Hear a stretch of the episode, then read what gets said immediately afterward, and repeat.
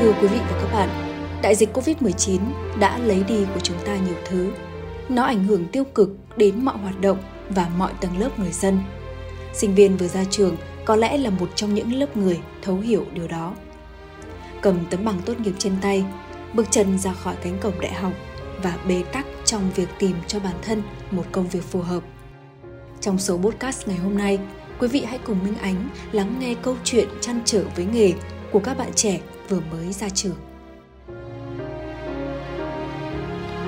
Đoàn Thanh Vân, quê ở Lai Châu, là cử nhân chuyên ngành luật của Đại học Luật Hà Nội. Vốn có công việc thực tập sinh ở công ty luật, nhưng do lương thấp không đủ để trang trải cuộc sống, Vân đã quyết định nghỉ và lên kế hoạch tìm ngay một công việc khác có điều kiện tốt hơn. Thế nhưng điều không thể ngờ, đó là hành trình tìm việc của Vân lại đầy gian nan và kéo dài suốt 3 tháng là tròn một năm mình nghỉ việc ở văn phòng luật. Bởi vì là muốn tìm kiếm những cái cơ hội tốt hơn cũng như là muốn uh, trải nghiệm ở một cái môi trường mới. Nhưng mà mình lại gặp ngay về một cái đợt dịch và giãn cách như vậy. Thậm chí là nó kéo dài đến tận bây giờ. Trước đó mình đã chỉ nghĩ là nghỉ việc ở công ty cũ và ừ, sẽ nghỉ ngơi và tìm việc trong khoảng 1 2 tuần. Thế nhưng mà cái thời gian đó thì nó đã kéo dài ra đến tận 2 3 tháng cho đến tận bây giờ.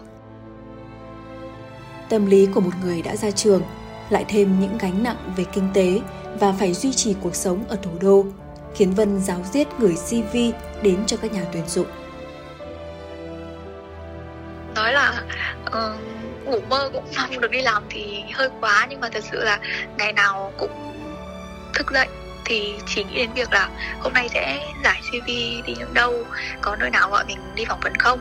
Mình phải giải ờ, trên dưới ba chục cái CV thậm chí là nhiều hơn mình không nhớ cụ thể nhưng mà nó phải ờ, vào khoảng chục. Khác với Vân không còn miệt mài gửi hồ sơ xin việc Phạm Thị Thanh Hoàn, Ba Vì, Hà Nội là một cô sinh viên chuyên ngành quản trị lữ hành năng động những tưởng có công việc dẫn tour du lịch ổn định, nhưng do dịch bệnh, Hoàn đã phải ngậm ngùi chia tay với đam mê, tìm kiếm công việc khác.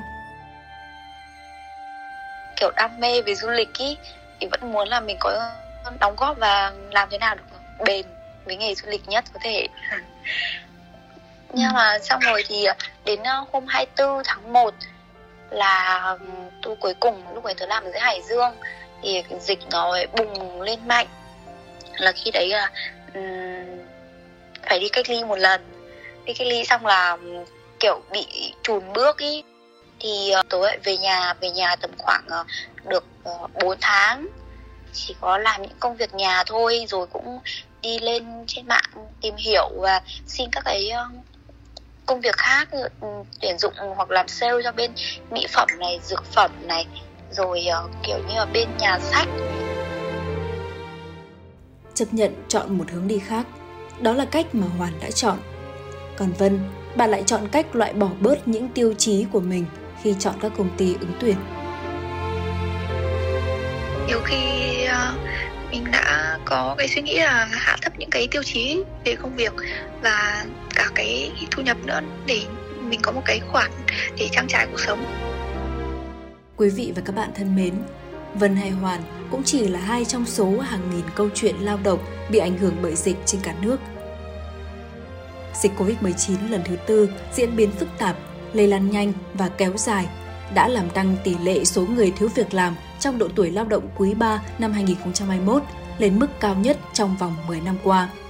Số người thiếu việc làm là hơn 1,8 triệu người, tăng 700,3 nghìn người so với quý trước và tăng 620.000 người so với cùng kỳ năm trước. Rõ ràng, không ai có thể tưởng tượng ra viễn cảnh nền kinh tế bị ảnh hưởng nặng nề bởi dịch bệnh, nhanh chóng làm tan vỡ hàng triệu ước mơ của sinh viên ngay trước ngưỡng cửa vào đời. Dịch bệnh đã đặt ra vô vàn thách thức, nhưng cũng có thể là cú hích mà lớp trẻ đang cần để thay đổi tư duy, thay đổi hướng đi để tiến lên.